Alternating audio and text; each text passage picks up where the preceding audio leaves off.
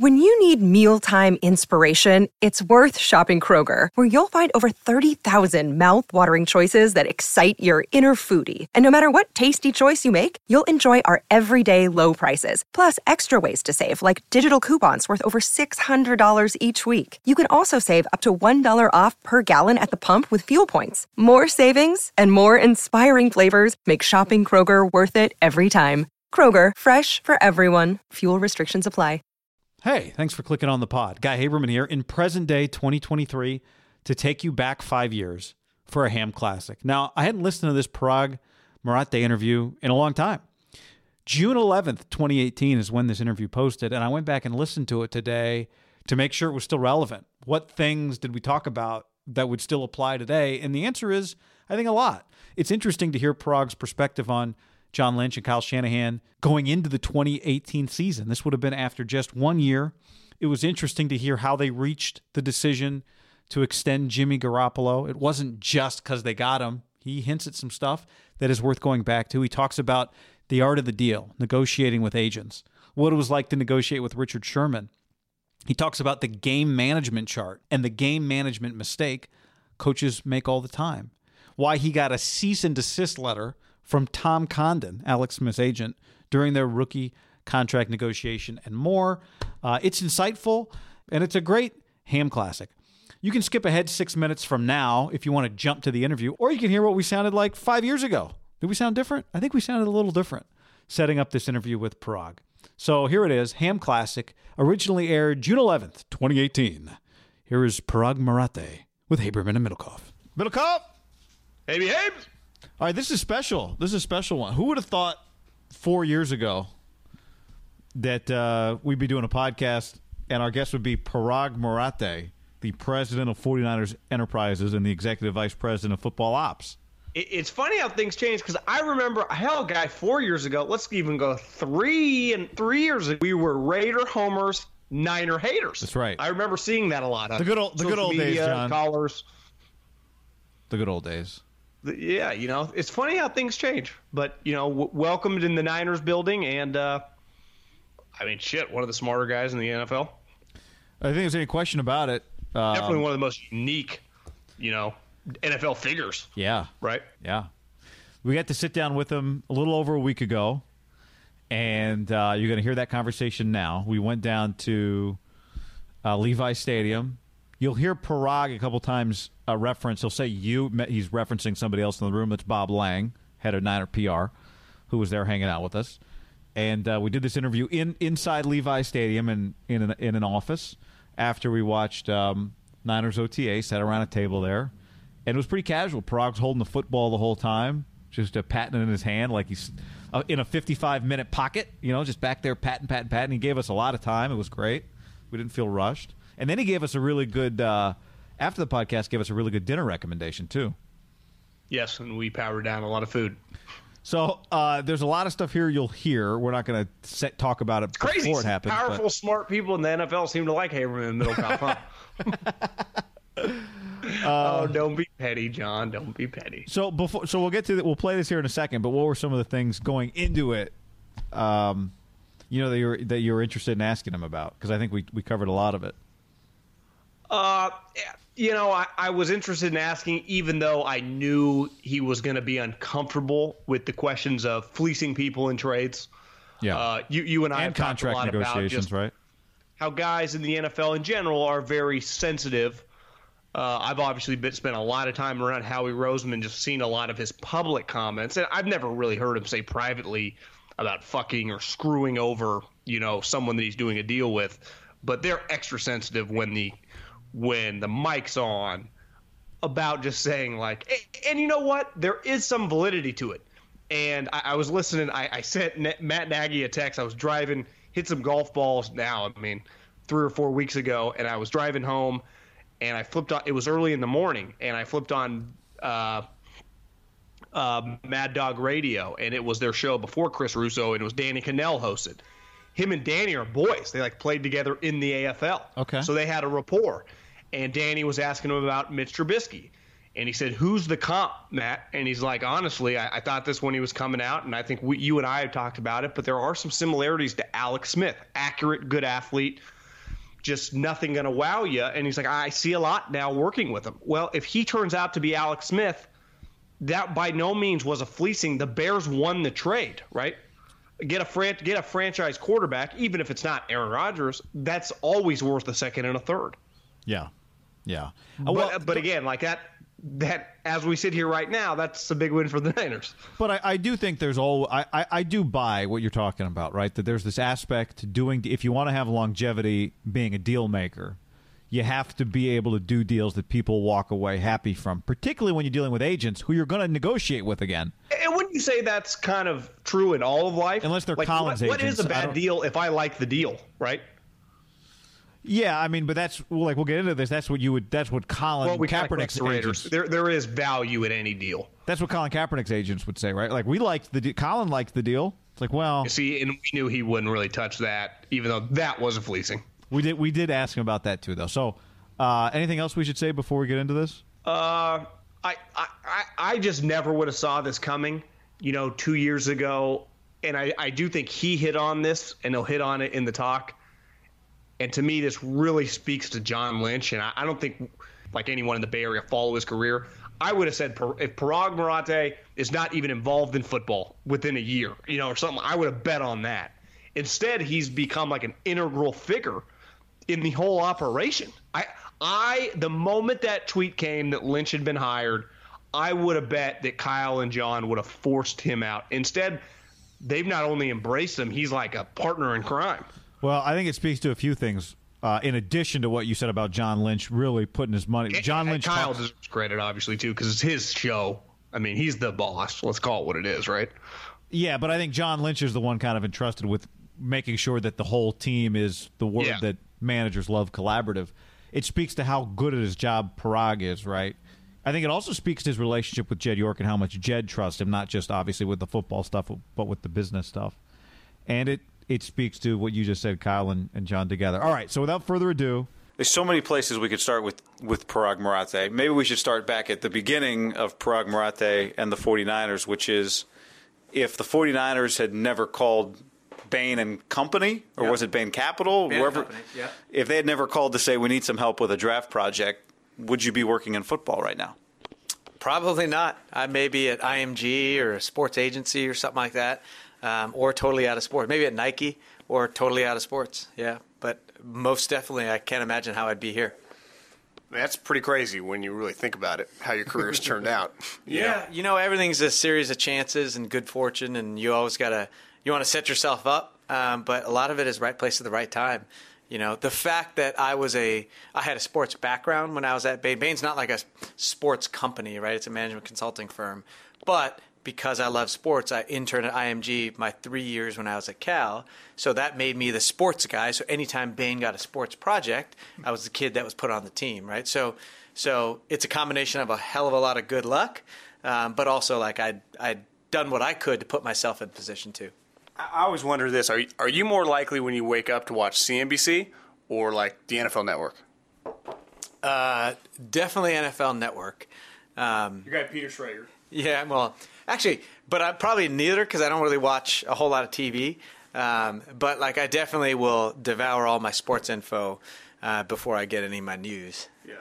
But but do you think that um, you know I saw a quote from an article about you in 2005. It, it was Kirk, Kirk Reynolds. Kirk Reynolds at the time said that the, the worst place you could have a Stanford MBA is the NFL, like that, in, in the sense that it doesn't get the respect that maybe gets everywhere else. But that was 13 years ago. Things have changed. Like, you don't think in 2008, if you're still working at Bain, you would have thought, you know, look at all these guys going to the NFL. Maybe I will work as an executive in sports. Yeah, I mean, I'm sure Stanford's probably not going to like me saying this, but like a lot of times in pro sports, like you wear your degree like the MBA are like the scarlet letters uh, that you wear around. Like it's not something that you that you talk about often because it's all about whether you can get the job done right? It doesn't really matter whether you have one degree six degrees or no degrees. It just matters if you can get the job done.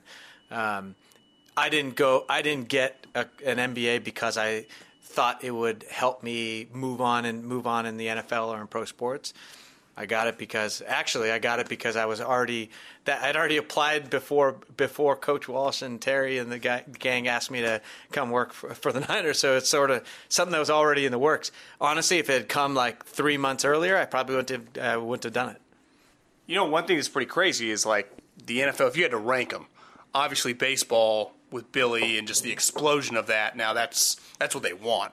And basketball's definitely transitioned. Yeah. I know you got a buddy Sam Hinkie. We got to talk about it a little, a little later, but. Football is probably still the last, even though it's kind of come a long way. I mean, I worked for a guy, Howie Roseman, Yeah. that you know would you know, is known more as a numbers guy, and Yeah. they- are in Philly, kind of like you guys out here, a very progressive organization.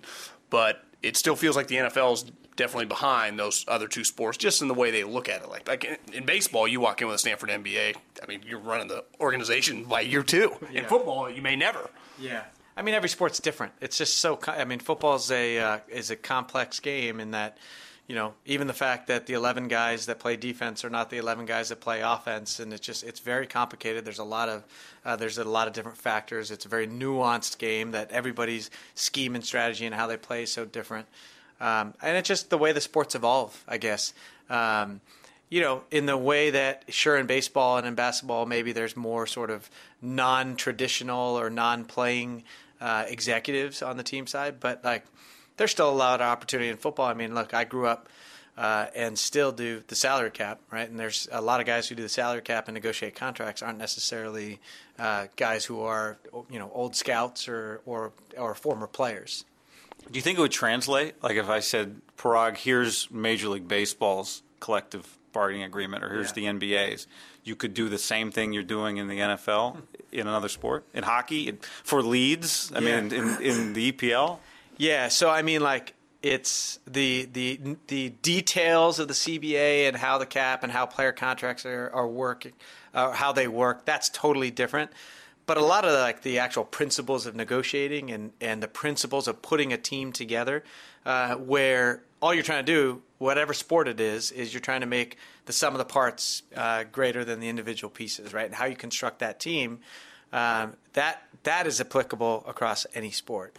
Uh, and like the holy grail is actually building something for sustained success where your coach and your GM, first of all, are on the same page about what they're looking for. Um, that something that stands the test of time, and then that matches with the guy who's doing the contracts and the salaries uh, to make sure that you sort of are setting it up for what you want. That's the holy grail, right? The opposite is when you have a whole lot of transition year in and year out um, at one of those key positions uh, especially in a salary cap era, and you set up a team for a certain style of play with a certain head coach, and you swap that head coach out. Um, and okay, that's great. You can set up a new system, but you have a bunch of players you drafted for an old system. You have a bunch of guys you signed for an old system that you don't just get to drop and start from scratch. That happened with Chip, right? Yeah, I mean, it happened three times over, right here in three years in a row, which makes it really hard um, to try to build for sustained success. Fortunately, we've been in a good spot in that we've we've we have a lot of flexibility, and that was one of the things I think that made it attractive to John and Kyle to come here. Is that despite a lot of that turnover, we actually had a lot of flexibility and a lot of a lot of opportunity for those two guys to build the team how they want to do it. And in fact, I think we had we've had the most turnover in the league in the last two years by far in terms of how many players uh, are still or how many players we've we've we've churned out. So on the last one, let's talk when you ended up hiring Kyle and then John. I, I guess it kind of officially went the other route. John was first, and then Kyle came. Same but time. yeah, Same same, time. time. When you went back on that, I think 26 days on the road. Yeah. You and Jed looking. Yeah. You had been through it two years in a row. Mm-hmm. Things didn't quite go as planned. Mm-hmm. Your specific list, like Cliff Note version of what you were looking for in the guy on both sides. Because I remember with the mm-hmm. GM, you had Yeah. Gutekunst and some other guys. Yeah. You had a pretty good feel, and it looks like he's going to be pretty good. So you were on the right guys Yeah. Your vision for what you wanted specifically did you guys have a really a much better idea than the previous two years Yeah. No, I wasn't. I, wasn't. a- different because Baalke was here too Yeah, so you had two And I wasn't really a part of it the, the previous year. I can't speak to that, but I can speak to what we were looking for. Uh, and I think before talking about each either of the individuals, uh, what in like the individual roles, I think there was a global goal, uh, and that was to actually uh, hire a team, a, a two guys that were par- that were truly partners. Not like this GM on top of the head coach, not like this head coach on top of the GM, but two guys that both reported to the owner, um, and and they came in together. And for all intents and purposes, hopefully it's 20 years from now, 25 years now, but they leave together too. Right, they're in the same part of their career trajectory within the team, um, and that, so that was like the first and most important thing. Uh, also, then what we were looking for is two guys who really complement each other well, right? And so what that meant, and that's why I corrected you and said we didn't really go one first. We went them together uh, because depending on the head coach candidate or depending on the GM candidate, it might have been a different subset. Uh, for the head coach, it might have been a different subset of ideal GMs. Uh, for head coach candidate two, it might have been a, a different subset because of the complementary piece, right? Uh, what uh, what Kyle and John have that is so that makes them work so well, besides the fact that they're so good at their respective jo- job in terms of the skills, is that they complement each other really well, personality wise, um, in vision and what they're looking for, and how they think about things uh, and being very open, honest, and direct with each other, uh, with you guys, with the players. Uh, they, sh- they they just that that is what works. Um, so that was the first kind of global thing we were looking to do, and that uh, you know we just wanted to make it where um, we had harmony, where and and nothing was better exemplified that. And I think you were actually in there where we were 0-9. I think it was after the Redskins game last year, and it was like post game. We were in Kyle's office, and Bob was there, and and John and Kyle and, and Jed. And it was just like a relaxed. I mean, it, it sucked. We lost the game, uh, but it was a relaxed, sort of confident, con, like um, confident sort of optimism about where we were going. And I remember thinking to myself, I'm just like, shoot, this is crazy because you know we're 0 9. We've we lost five games in a row, last by by you know three points or less, and down the last play almost. And it feels different than a 13 and 3 season did. We're the best 0 9 team ever. Legitimately, yeah. I mean, yeah. I, I think that was a consensus on Twitter. Everyone agreed. It was not your typical 0 9 team. So so anyway, so that was like the global piece, and then uh, you know with with uh, with the head coach just wanted. Uh, Jed's talked about a lot. You know, he's his he was ideally looking for an offensive mind, somebody who can help you know grow the offense and grow court and find a quarterback and all that. Um, so that was really important. Uh, and then on the GM side, you know, the GM jobs is so different. You were just talking about Howie. You know, he's a good buddy of mine. He's he's uh, he has a totally different style um, than the old Road Dog GM Scout or Scout GM that also can be really successful. But the job is so different. It's so much more. It's so much bigger now. Where scouting is just one piece of it. You're looking for somebody. Uh, who has vision, but who, most importantly, is a, just a natural born leader. Somebody who can inspire others. Somebody who uh, is is um, accountable for what he knows and doesn't know. You know, and and that's like John to a T. John is the type of guy who's he's so he's so secure and confident. He knows what he's really good at, and he knows areas that are weaknesses of his, and he goes and finds you know people uh, that will help supplement or augment that. Uh, and then you know, and he'll give them praise, and he'll work with. He's just that's what makes him really good. Is just, he's just a natural born leader. When John's name first came up, through Kyle, what was your guys' reaction? Because obviously it was. I know when we all found it, it was out of left field. I mean, it couldn't have been any farther out of left field, like 500 feet left field. That was Schefter on a Sunday night, right? Yeah, it was crazy. So when you first got the name, and then obviously went and talked to him, I mean, clear Stanford guy, smart, uh, yeah, highly respected, but still, I mean, that's a big jump. Yeah, you think it was realistic, or uh, not at first. No, until until we got to know him. To talk to him, or you're like, we have to do our due diligence? Yeah, no, totally want to talk to him. Uh, and he's all he was always so uh, articulate uh, and insightful when he's when he was calling games, right? Um, so that was one thing that obviously piqued piqued interest, and then uh, and then just spending time with him, like he just he, he knows his stuff and he works at it. You know, there was that was something that we wanted to make sure that. Um, that he had a vision for what he wanted it to, what he, what, how he wanted to set it up. We knew that he already knows what it's supposed to look like, having been what hopefully should be in the Hall of Fame next year. But like, we know that he knows what it should look like. But then, how do you go about finding that? And, and is he committed to it? And does he want to, you know, see it through? And like, those are the things that came across like flying colors. Uh, he was just, he was awesome. He, he just being around. I mean, I don't know how much time you guys have spent with him, but like just being around him, it makes you want to be a better, better version of yourself. We had him on the podcast. It was very enjoyable. Yeah.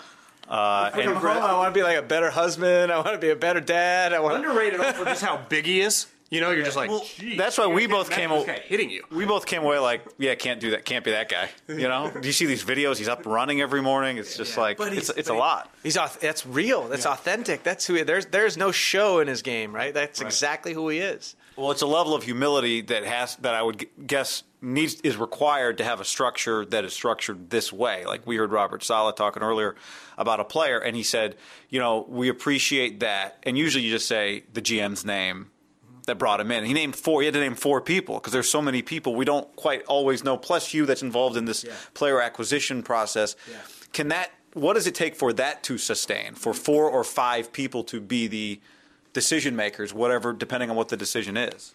Uh, it starts with the partnership with John and Kyle. It starts with those guys. Those guys are the face of this football team. You know, outside of the players, they they they are the ones who kind of set the vision and and uh, the fact that the fact that not only neither of them are you know got to have the credit guys, uh, but also that they share such a respect for each other um, and respect for each other's you know departments and groups and like that's that where that's where it comes from. I mean, I, I think that's absolutely sustainable.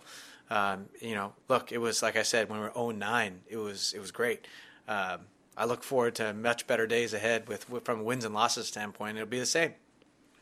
you know, right when John and Kyle that marriage came together, I think a lot of people and we talked about what would be your role. Yeah. And then as it kind of materialized last year, and John gave you after free agency and how he worked with you, we're like, God, it's going to work. He was like, he was Yeah. empowering everyone. Yeah. And then obviously this year, you guys were full speed ahead. Yeah. And uh, you know, I've heard you kind of mention some of the negotiation war stories, and felt like you and Don Yee with Jimmy went pretty well, but then some free agent guys from Jerick McKinnon. And Yeah. how did that go in terms of? we'll get into negotiating contracts here in a minute, but just in terms of your communication with them, like how do you know, like what number, when I can walk away? We have to have this guy. Are you constantly going back and forth, or do you just kind of know I got to get this guy? How does that work? Yeah, I mean it's it's constant communication. The three of us are when it's when we're talking about player acquisition or, or, or a contract negotiation, like we are we are in lockstep on the same page.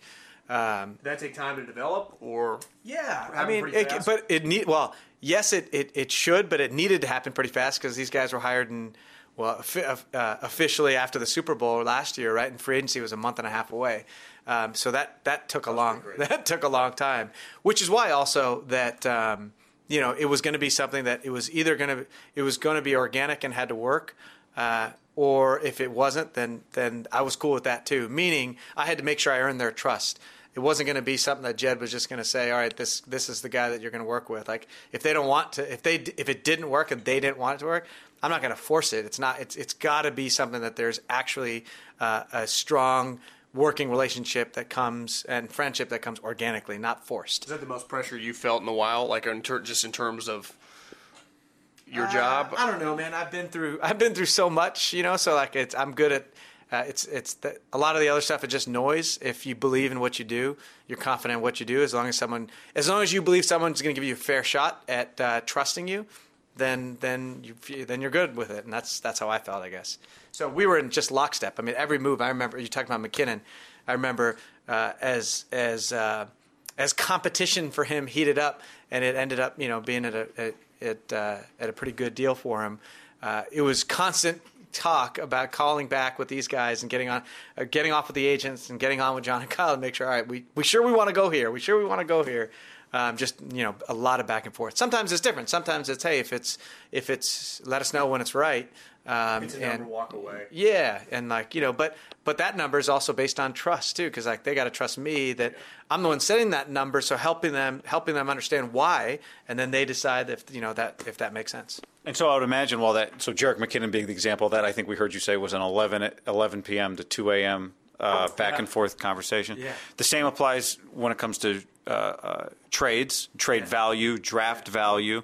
Um, is, there an element there where, I mean, you have done this, this thing you're doing for what, fif- 15, 17, 18 years? Yeah. Does, does anybody know, do you know whatever your updated draft value chart? The CBA back your hand? Do you have to look at any of that stuff, or is this immediate? Not when John says, "Is that value?" You say yes. Seventy-eight and one fifteen is value for whatever forty-one. Yeah, ballpark. I mean, ballpark. I know. I obviously want need to go and confirm and stuff like that. And the values and it changes, right? So, for example, um, an underappreciated part about the draft chart and the points uh, that doesn't really get talked about much is that uh, everything changed quite a bit with the new CBA. Right? It didn't necessarily change the draft, but it changed the values because no longer is the guy getting picked number one the highest paid player in the NFL history at his position, right? With the with this whole slotted first round or the slotted draft pick contracts, totally changed the game for what picks are worth, right? Because sometimes in the old days, it was actually a, uh, a winner's curse to have the top pick in the draft. I remember when Jake Long was drafted number one, uh, whatever 2006 or whatever year that was he or 04, he instantly became the highest paid offensive t- lineman in, in, NFL history. Didn't Bradford get like Uh, sixty million? Yeah, Bradford was sixty million, but like, but that one wasn't the highest ever. But, but like, so Yeah. that was something that that uh, yeah, you got you yeah you got the number one pick, but then you're paying that. So, um, but then with the with the way with the new slotted contracts and sort of uh, the new rookie system that came in in what 2011, um, it actually totally changed the values because now. Um, you're not paying them as much, and so that actually, and we are in a world with a fixed salary, hard salary cap, right? So every it's zero sum more dollars to the top draft pick means less dollars to your veteran free agents, right? Um, and vice versa. So that's why it actually changes over time. But like, yeah, it's ballpark. I have it in my head. How often when you make a trade, you think I just fleeced them? Uh, Be honest. With Belichick. You don't need to say name. Listen, I I uh, I talk about this a lot. Uh, that you know that's like the worst deal that you can do. Um, because you're never gonna, you're not gonna last in this business if you're all you're looking to do is fleece people, or all you're looking to do is take advantage. I mean, the end of the day, the perfect deal, the ideal deal, is one where both parties are are right there on the cusp of being uncomfortably comfortable or comfortably uncomfortable where like you're kind of thinking well shoot could i have gotten a little bit more or should i have given up a little bit less or whatever that is um, i feel i'm happy to get this player or happy to give up that um, but that's when you know it's probably a good deal, right? Um, and obviously, some teams are. So I mean, like we talked, John talked about this uh, last year, like with the with the Bears trade. I mean, both of us got what we wanted. They got the quarterback that they wanted, and you know, we got we got the player and the picks that we wanted. Like both of us feel happy about it. We were just talking about that at practice. I'm pretty good buddies with Matt Nagy, and I heard him say last week that he thinks Trubisky's very Alex Smith like, and if he turns into Alex Smith, they would have given up next year's for you know. Yeah. There's no number, so at the time, Yeah. because you guys got a lot of credit for that trade, Yeah. you know, it's known as a fleecing. But if Trubisky's their starter for the next ten years, they'll look at it like a discount, right? Yeah, and I totally don't. I don't look at it that way. I, I don't. I don't look at it as. Uh, yeah, I mean, like, I don't. I don't want to do a deal that uh, that is so one sided because it's just not. It's you're not going to last in this business, um, and you know you want something that the that stands the test of time. Whether it stands the test of time with other trades that happen, stands the test of time with other player contracts that happen, um, like that's what you want, and that's you know that's part of the building blocks for sustained success. All right. Uh, Monday, October 30th, 2017, 5:17 p.m. Adam Schefter tweets that there's a Jimmy Garoppolo trade. Everyone's Bob Lang's life suddenly changes. That's why I have him around. Everyone's life changes, right?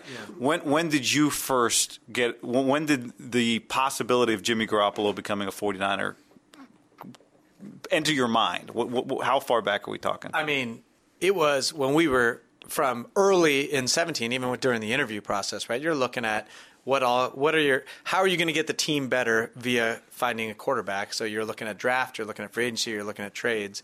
So, I mean, his name was brought up in almost every one of the interviews as a possibility, right? So that was always that was always someone that, to talk about. I think John's I think uh, John has talked about it quite a bit that he actually made a couple efforts in March of 17 uh, to make a run at him that were quickly rebuffed. Uh, so. So between January and February, sure, we're, we're or I'm sorry, January and March, we're talking about it. Uh, but then you sort of shut it. We got rebuffed, you know. You shut it down, uh, and then it came alive again in late October. and you get a call that says, "Paraag, it's go time," or what? You know, what, what is that moment where it comes back to life like? Um, yeah, you know, it was an it was an interesting day, um, and we, the three of us have spent a lot of time just going through all the possibilities in terms of you know what it would take for us uh, to to get him uh, to trade for him. I mean, first the fact that it was a possibility, right? Then it was like, what are, what's the compensation got to be? Uh, and there's a lot of good comps that are out there because quarterbacks have been traded uh, quite a bit, um, especially ones sort of in his situation. So uh, a lot of that day was spent just going through like, what are all the permutations of things that we'd be willing to do to get him? I said at the time I would have had no problem because you guys were 0 9. Is that what you said? I think they had one. They were 0 8 at the time we got him. Butcherbox.com slash ham and another special deal. Free for a year. You get salmon, chicken breast, or steak tips in every order for a year, plus an additional 20 bucks off right now at butcherbox.com slash ham. Been telling you about it for years.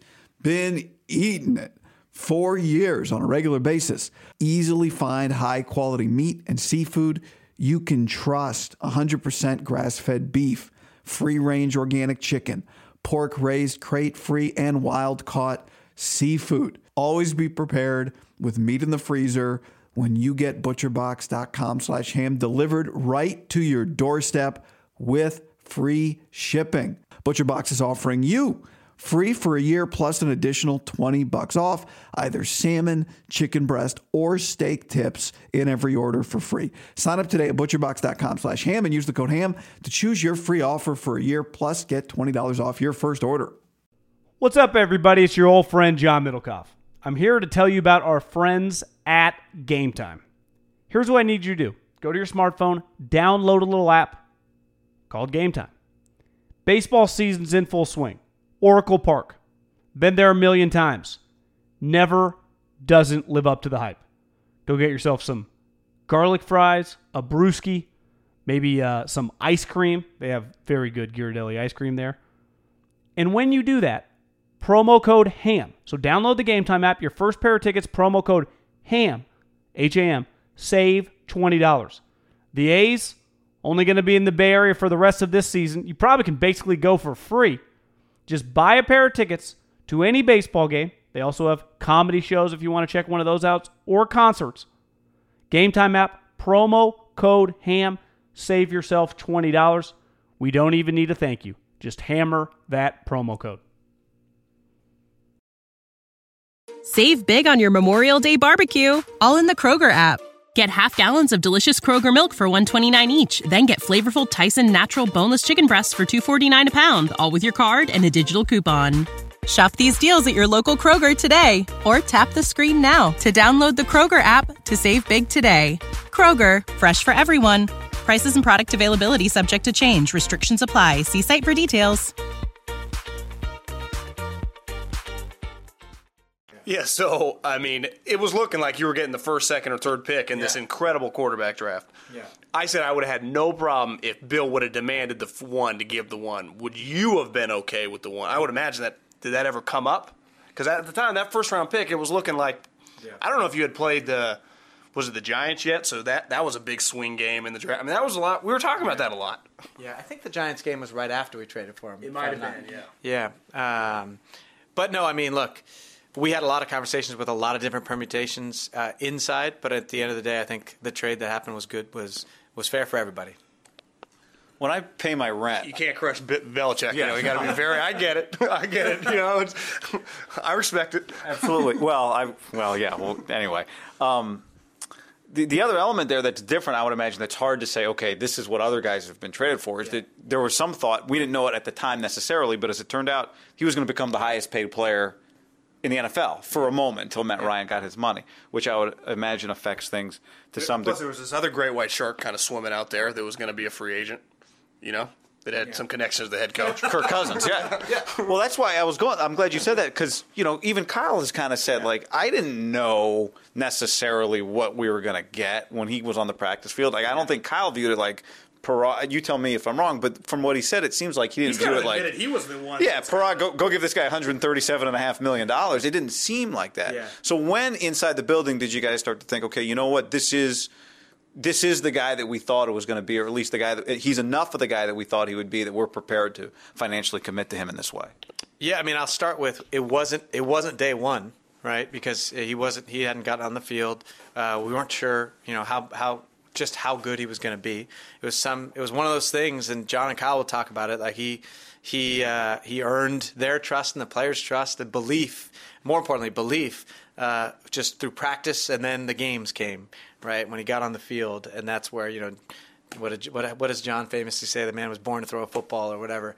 Uh, like that's that's where he kind of earned everyone's belief. And then it was it was week by week. It was slowly us crossing off the other options. Like for example, as we kept winning, the possibility of having a top three, top four pick and getting a chance at one of these great quarterback draft play, uh, quarterbacks became those started you know checking off like that's not going to be an option anymore. We're cool with that, but that's not going to be an option anymore.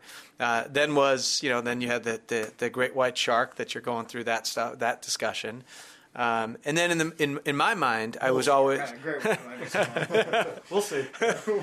uh, and then in my mind, it was just like uh, as uh, waiting for waiting for them to give me the go, waiting for them to John and Kyle to give me the go that uh, yeah, this is this we we're re- we want to build with this guy, you know. And um, and once that happened, then it was off to the races. I personally. Um, I've just been spending a lot of time looking at, and, and just my experience, I've been spending a lot of time looking at the quarterbacks uh, and the quarterback market, and not just where it's been, but where I think it's going. And certainly, it's it's already started, and I think it's going to go even more. But just looking at that, like it was just more about as long as Jimmy wants to be a part part of this, and we want it, let's get aggressive. Let's not go down the path that could be really acrimonious that is going to start kicking in in late February or whenever that was about around the franchise tag. That just wasn't an ideal path, um, and that wasn't that wasn't going to help us get a win-win type deal. I've known Don forever.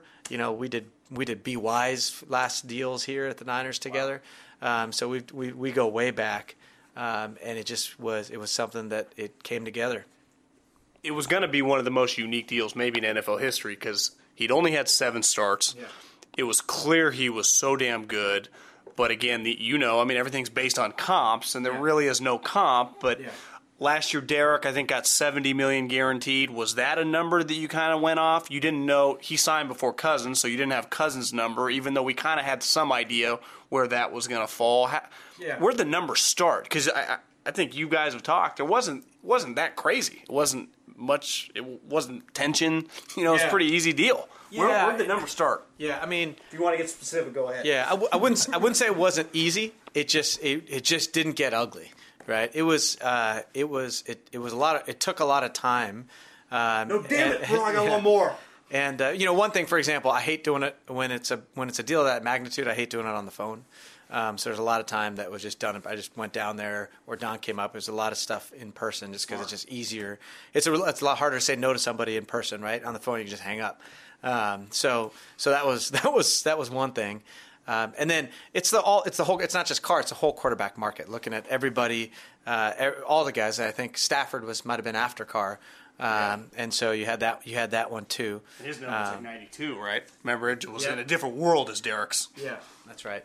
Uh, but there's so many different structures to the deal, right? You've got your re- true guarantee, you got your effective guarantee, you got your average per year, you got the number of years, you got how the deal's structured, uh, you got all of that stuff uh, that was coming into it. But that's just like the past. You're also looking at where's the future going, right? Uh, you had you had Cousins coming out, you've got uh, a handful of top quarterbacks that are nearing, you know, having one or two years left that are going to have to get taken care of because they're so important to their team. Matty Ice um, just bought another Mercedes with that new uh, hundred million. Mercedes plant or car? uh, so, so you got. I mean, so you're just looking. You're trying to fit it into all that, and at the end of the day, it's it's uh, it's one of those deals you you are going to be uncomfortably comfortable, and both part both parties left stuff on the table, yeah. right? Both parties got things they wanted. Both parties left stuff on the table. With the quarterbacks, though, usually when you do that deal, it seems like from the outside we view the biggest number of that deal as the the number that they'll get. They'll eventually get there because of that position, generally speaking. But that wasn't the case. We're, we're, it's amazing. We're less than four years from the Colin contract, which was 126. I think was the big number. Yeah. But it was really 13 million in guarantees. When you put yourself back at that time, I think it was June of 2014. It was just yesterday on the calendar, but it doesn't feel like just like yesterday. It ago. feels like so yeah. long ago. It's crazy to hear you say that. yeah. So how at that time, like, were you willing to go well beyond that when it came to guarantees, or did you, in your mind, think, look, we believe no matter all the stuff that came later, we don't know that stuff's going to happen, but we're not willing to go well beyond what now is what a quarterback gets for one year? You're talking about back in 14? Um, it's just all about trade-offs, right? You're making trade-offs. So at that time, there's different body, different different player, different body work, different sort of uh, different team uh, structure, uh, and how the team was built. Um, but it's all trade-offs, right? So you know, on one end you may be light in one one area, like you mentioned, but that made up for it in what the average per year could have been if uh, you know if we play, we continue to play really well, right? So there's, it's just it all comes down to trade offs, and at the end of the day, most important position is the quarterback, right? And you either have one or you don't. And there's probably there's definitely fewer than 32 teams uh, that think they have one, right? And so at the end of the day, it's whether you're talking about 20 or 22 or 27 or 30, it's almost rounding error, right? Because it's just you either have one or you don't. Well, obviously, when you're typically dealing with a player, you're talking with their agent. Mm-hmm. And so if you have to be negative, you're going through them. There's an area of separation. Yeah. You just did a deal where the guy was sitting right next to you. Yeah. You know, a pretty famous guy. And that deal, it came pretty quick. And I think you've gone on record in saying how impressed you were with Richard. Yeah. Clearly, Stanford guy, another Stanford guy around here.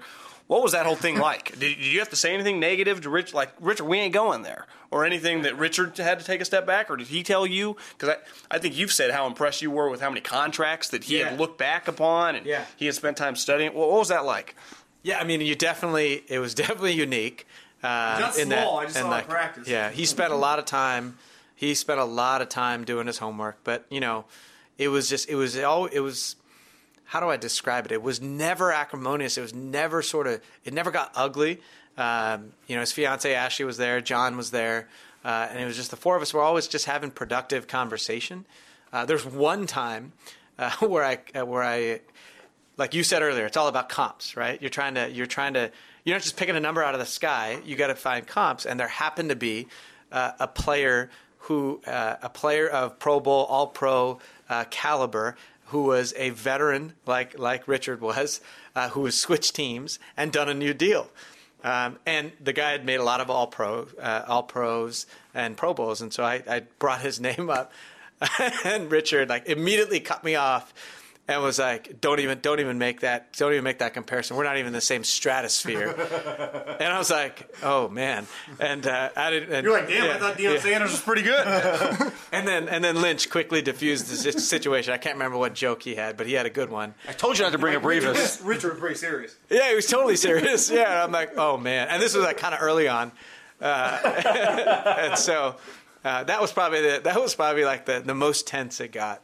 Uh, but it was totally. I mean, he wanted. It was one of those things. If he wants to be here, we want him here, and we're in person, right? So there's an example of one where if uh, he didn't appreciate that comparison, you hang up, and you don't know if you're talking the next day, two days later, three days. But we were there, right? And with a goal, and and it was actually John who was focused on making us get it done that uh, today or that day.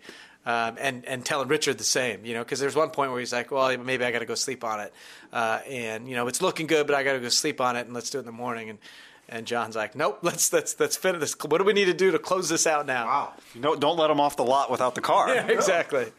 That's incredible. All right, let's talk about. I want to ask you about uh, the game management chart. Yeah. Does it exist? Is it the same one for every coach? How much input do you have on it? What can you tell us about a game management chart? Well, let's not call it a chart, right? It's more just uh, there's just different things that you could. There's different. Um, how do I say it? There's different uh, black and white things about uh, about the chess part of the game uh, that you can apply in situations that don't have to do that are not subjective, right? There's like, there's some empirical things about uh, you know what maybe what the odds say here or there, or actually, let the, more appropriately, when to use a timeout. For example, if you're trying to use timeouts, there are times where if you use one, you're completely wasting it, meaning it actually uh, either cost you time or saved you zero seconds, uh, meaning you just completely wasted it. Um, and it's all, I won't go into details, but it's all around the difference between a play clock uh, and the game clock, right? You got a 20, 40 second play clock and then the game clock, and then how that operates around the two minute warning. And, you know, how many you got. Uh, you got how long a play is. You got the intervals between plays, and so there's basically there's some rules that are that that are around there.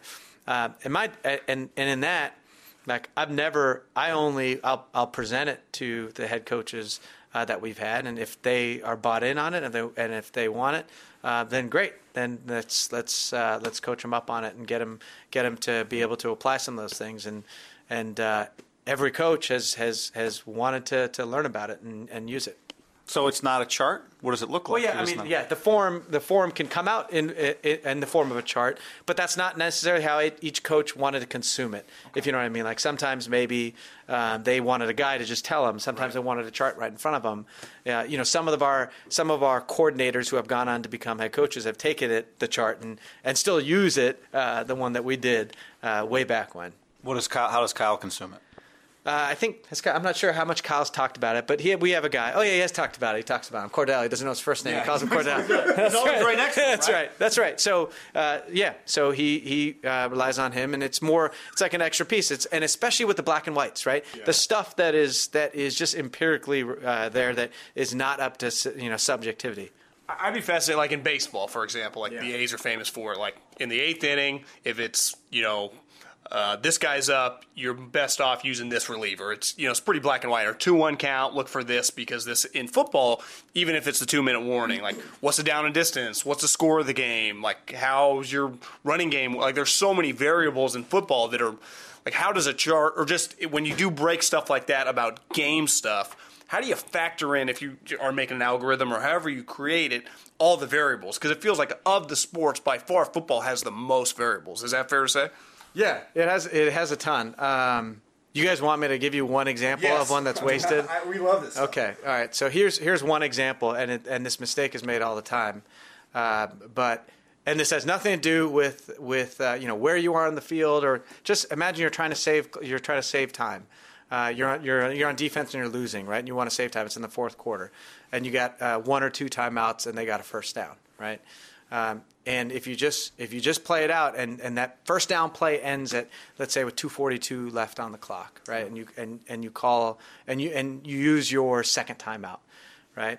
Um, if you just play out how first, second, third down goes, um, based on where the two minute warning uh, is going to fall, that you will have effectively created like two seconds from that timeout, Eff- effectively wasted the timeout Before the two-minute warning. because you have fewer stoppages uh, than they have intervals between downs. Because like if you had a timeout left, all you got is your timeout and the two minute warning, and they got three opportunities uh, to burn clock, right? So you want to make sure that you're burning as much clock as you can around when the two minute warning is going to hit, right? Because, for example, in that scenario, you call it um, at some point they're going to be able to burn off 38 seconds of time, um, and so we don't have to walk through it. But if you go, if you just use that example and like you go at home and you do what does second down, third down look like, uh, you'll see that if versus using it later, um, you actually cost yourself time by using it. And that's like a that's just like a black and white. The high school coaches can use that. Pop Warner coaches could be using the same sure, theories. I'm sure a lot do, but there are some who don't. Uh, were you doing the stuff that now everyone calls just the pro football focused data, the grading of those individual plays that the statistics don't necessarily measure? Were you guys doing that stuff early on here? I think every club is doing that. I mean, every, I mean, the uh, like the whole stats and analytics, like all those are those those phrases have become bad words. Uh, but everybody's doing some version of that, right? Every pro scouting staff, every college scouting staff, every quality control coach, you're doing, you're forming, you're forming your own grades that are based on film review, uh, stats, production, everything. So yeah, every club is doing some version of it. I know Howie talked about I don't what did he call it? Not the sabbatical, but he called his year away. He had a word for it. It wasn't sabbatical? No, something. And he went. His year at the other end of the hall? Yeah, and he went to meet with you know from Popovich's group or RC's group to soccer teams. Yeah. Obviously, you've never had a sabbatical, but you're friends with a lot of people in other leagues. How much time do you spend?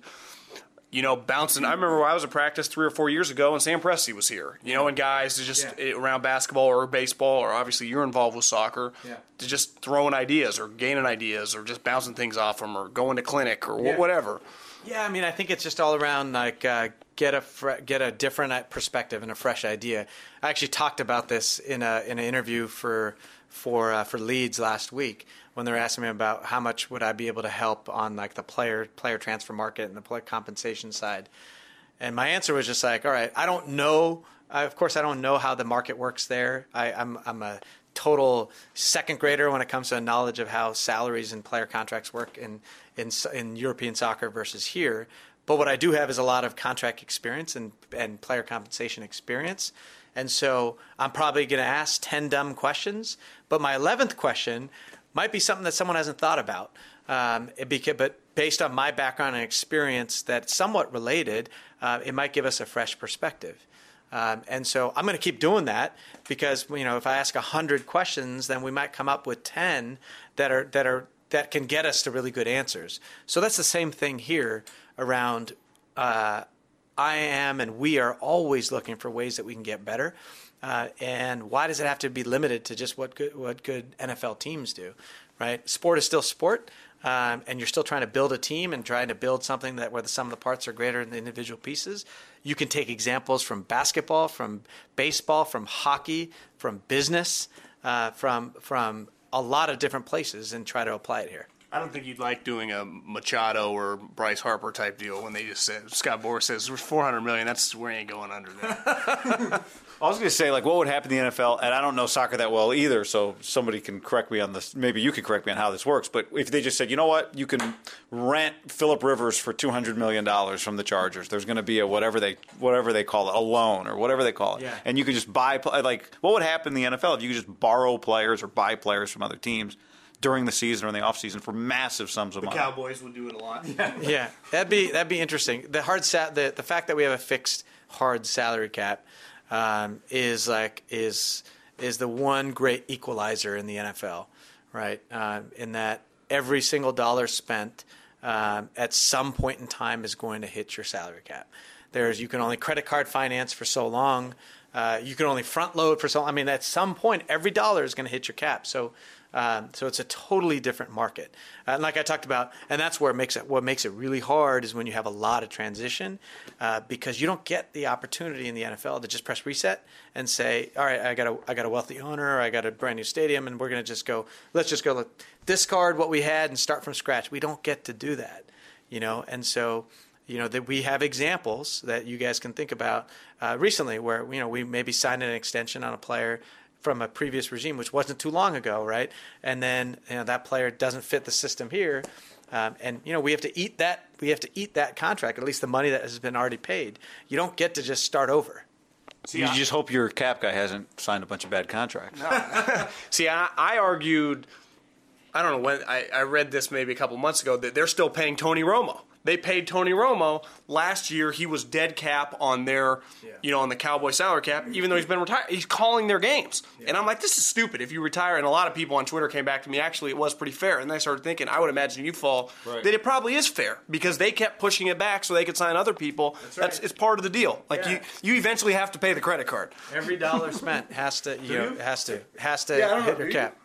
yeah, every dollar. Well, and that's why if you look over, uh, so you know, you you have the higher spending teams or teams with uh, you. You always people always talk about that, but if you look at any five or six year window of, of teams uh, or any period of time, you'll see that everybody spent pretty much the same you know, of over a longer period of time. The teams will have a big blip and a and and then a low point, but like over a over a chunk of time, it all averages out because we have a fixed salary cap. How are we doing on time? You good? yeah. You good? All right. Uh, negotiating, Mm-hmm. sitting across the table or being on the phone, or whether it's a player like Richard or Jerick McKinnon's agent, or maybe what about if it's an agent you haven't worked with before? How did you? Number one negotiator, USA Today. I know. So that's what we're. I mean, maybe we should. Maybe there's a, a, a political post for you. Uh, you could represent the country and try to calm some things. But what? How did you develop that skill? How did I develop the skill? Um, I guess I've always been. I guess I've always been. Um, I don't know, combative debate, uh, liking debate, liking um, making my points and standing up for them. Um, you know, sometimes, a lot of times, it frustrates my wife, uh, but it just kind of it's just sort of how I am, I, how I'm wired, I guess. Um, I love, you know, I love through uh, I love finding like common ground and finding agreement through something that looks really hard to do. Like I love the competition of that, um, and and also, you know, I've always I've always been a big believer in that it's not in any in an ideal successful negotiation. It's not about what you got uh, or what the numbers were. It's about what how you feel about what you got. That is the most to me. That is the most important thing. Um, and so I always try to. Uh, it's it's important to me how that I feel good about it. It's important to me to make sure that the agent and the player feel good about it, right? Um, there's been some famous examples in the past where maybe a player or you know that that people will, will might crush a deal, and I hate that. Uh, because that means that I failed at my job because it didn't stand the test of time where everybody felt good about it. Um, and that's that's sort of like my guiding principle uh, a lot of times when I go into it. And it's now just it's not like something I'm actively thinking about, but it's more subconscious where it's not just about it's not just about what you got. It's about what how you feel about what you got. What was your first negotiation? I'll tell you, my first one uh, of uh, like that was a big deal uh, was 2005. Alex Smith, number one pick contract, I, and I was I don't even know I was 24 years old or whatever I was, um, 27 years old, and it was me and it was Tom Condon. And uh, you know, and, and, he was like the the uh, you know number one agent in football. I mean, still still one of the best ones. And you know, there's like a little intimidation. And uh, at that time, we were you know we were seeing you could negotiate you could negotiate with a player um, before uh, if you only if you're the number one pick you can negotiate a contract before the draft so we actually had three of the guys in and i was trying to negotiate and see which of the deals you know we can get and which one was the was uh, which ones worked the best and actually uh, two of the three we actually got a deal done with and we could have uh, drafted that player uh, and had a deal done and the one we didn't was alex smith and i remember uh, Tom Tom flew out, uh, and you know I did like a PowerPoint, and I showed him. Uh, I showed him on the screen like here's here's all the prior number one picks. Here's Eli Manning uh, from last year, and therefore here's where here's where I think Alex Alex Smith should be. And like in a total big time move, and Tom had just flown out from Kansas City, and a total big time move. He was just like, "All right, is that it?" And I was like, yeah. So you know, do you want to? Shall we start? Let's get let's get get rolling. Let's roll up our sleeves. He's like, no, I'm good. I'm done. Uh, think I can use your gym? And I was like, uh, okay. So he uses the gym, and he goes to the airport and takes off. And he goes home. I'm like, wow, okay, he just totally big time me. Uh, and then keep going on that story. Then uh, one thing I, I, had learned that uh, this is where I learned the lesson the hard way is if a player has an agent, you can't negotiate with them or do do anything with them. And I remember I was in the like the lunch line during minicamp or something with Alex. I'm like, hey man, we're trying to we're, we're, we're trying hard to get you signed. Something as as innocuous as that, right? And then Tom sent me a cease and desist letter uh, from, from, IMG saying, like, you know, per section, blah blah blah of the CBA, when a nice. player, yeah, when a player has an agent, you cannot negotiate directly with them. I was like, man, this guy's pulling out all the stuff. Cease and desist what? Your career? Like, I mean, that had to be, your yeah. heart had to drop when you saw that headline. Yeah, it was Tom Condon, you know, it was a guy I read about. So that was my first, that was my first big deal. Obviously now, I mean, you deal with seven figures and million dollar contracts in all walks of life. Yeah. But when the first time, Cal Stanford, everything's in theory and doing these deals, but then you actually do whatever player, yeah. a million, you know, a seven figure contract I mean, are you pretty nervous when you're dealing with that much money? I mean, you uh, negotiate like the amount of money, or uh, how does that like? Was there a transitional period where you're like, okay, I got this? Because now you probably do deals that are still hard or whatever, take yeah. time, but yeah. you're comfortable doing them. Yeah. Uh, yeah, I wouldn't say I'm nervous about the amount. Uh, I'm just I'm used to ever, it.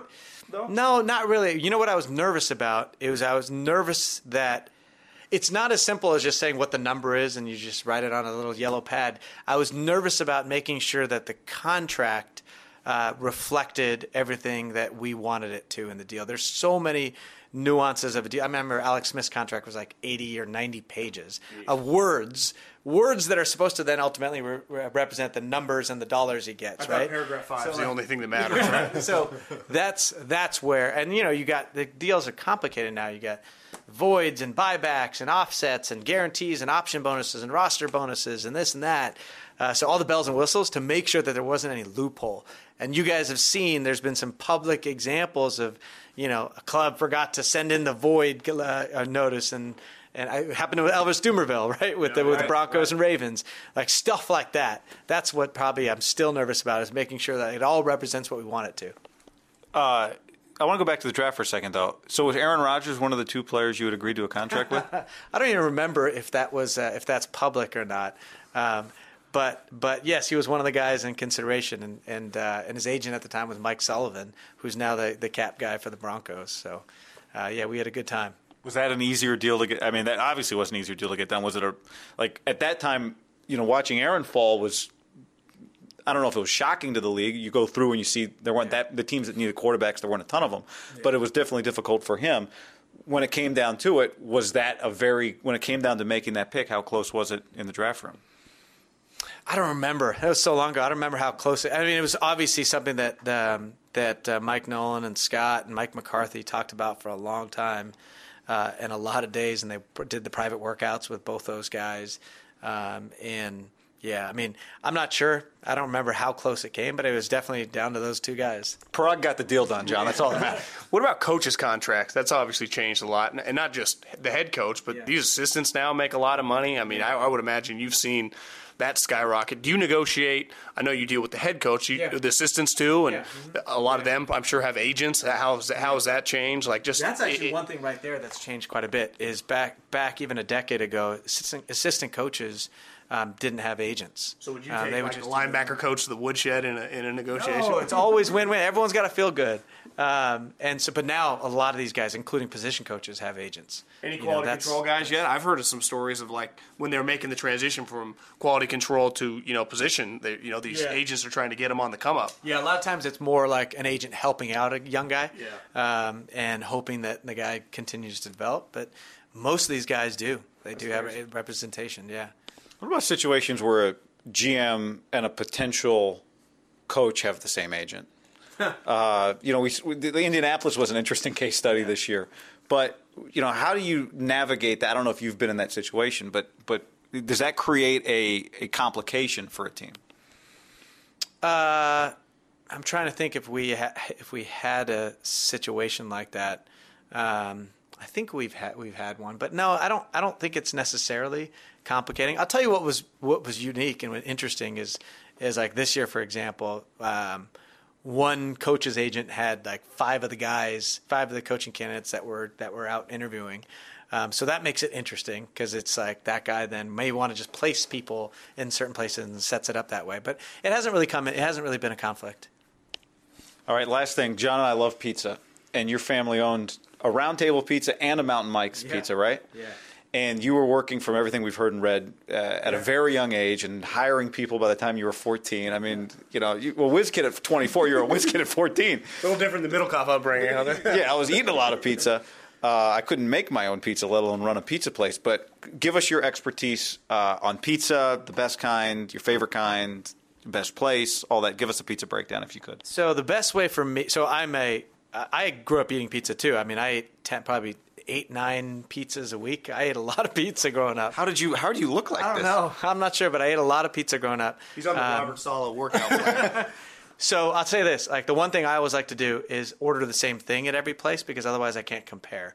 Right? So like somebody who has like a thick crust or a stuffed crust or this and all the gimmicks. I just want like a plain pepperoni thin crust pizza, um, and that's how I can compare pizza to pizza. Um, and then I think it all comes down to the uh, quality of the sauce. Sauce is key. Who's the best in the Bay Area? Oh man, that's close. That's that's interesting. Um, there's a lot of good. pe- I mean, Round Table is still an OG classic. Round Table is really good. There's a place. There's a place right around the corner from me that just opened up uh, in Los Altos that I love. State of Mind Pizza. That place is. It's a good family place, so we go there a lot. You ever been to Tony's in North Beach? Yeah, I have. Yeah, good pizza. Really good pizza. Great pizza. All right, Paraag, thank you for the time. Yeah, of course. We appreciate it. Best of luck yeah, this season. appreciate it. Any Yeah, this players is on the block that you can discuss on the way out? And Bob Lane cuts it off. When you need mealtime inspiration, it's worth shopping Kroger, where you'll find over 30,000 mouth-watering choices that excite your inner foodie. And no matter what tasty choice you make, you'll enjoy our everyday low prices, plus extra ways to save, like digital coupons worth over $600 each week. You can also save up to $1 off per gallon at the pump with fuel points. More savings and more inspiring flavors make shopping Kroger worth it every time. Kroger, fresh for everyone. Fuel restrictions apply. Save big on your Memorial Day barbecue, all in the Kroger app. Get half gallons of delicious Kroger milk for 129 each, then get flavorful Tyson natural boneless chicken breasts for 249 a pound, all with your card and a digital coupon. Shop these deals at your local Kroger today or tap the screen now to download the Kroger app to save big today. Kroger, fresh for everyone. Prices and product availability subject to change. Restrictions apply. See site for details.